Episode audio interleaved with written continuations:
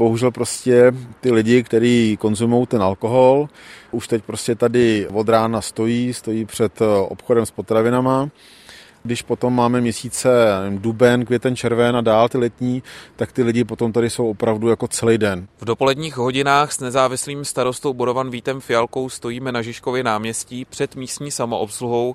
Můžeme pozorovat skupinku tří lidí, kteří popíjejí alkohol. My jsme se za nimi vypravili, ale oni samozřejmě žádost o rozhovor odmítli. Jak dlouho už město řeší tenhle konkrétní problém? Já to řeším v podstatě nějaký rok a půl. Zjistil jsem, když prostě jsem byl na ministerstvu vnitra na platformě, kterou založilo ministerstvo ohledně bezpečnosti v obcích, že ten problém je jako těžko řešitelný. Jo? Řeší ho řada starostů a de facto nástroje nejsou žádný. Vyhlášku tedy zastupitelstvo schválilo.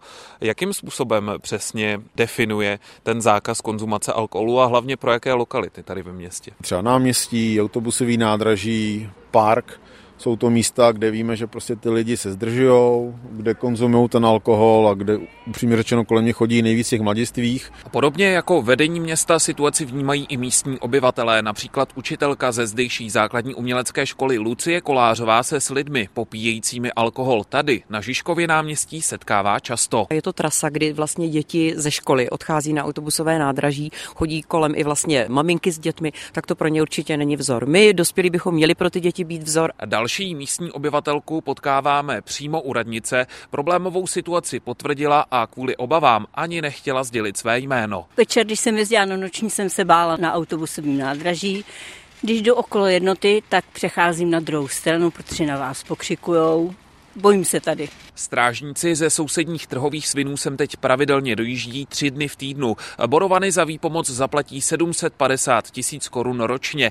Za vlastní sbor městské policie by přitom platili minimálně 4 miliony korun ročně. Podle trhosvinenského starosty Davida Štojdla z ODS zatím spolupráce funguje dobře. Pokud mají Borovany nějaký problém, tak se nemůžeme tvářit, že se nás to jako trojů syn úplně jako netýká a pokud máme tu možnost a máme čtyři strážníky, tak proč to nevyzkoušet a nepomoci jim, no to jsme jako ORPčko, takže asi bychom se měli o tohleto jako i zajímat a starat se. Přesně stanovená místa, kde zákaz pití alkoholu platí, ukazuje radnice na svých webových stránkách. Zborovan Matěj Vodička, Český rozhlas.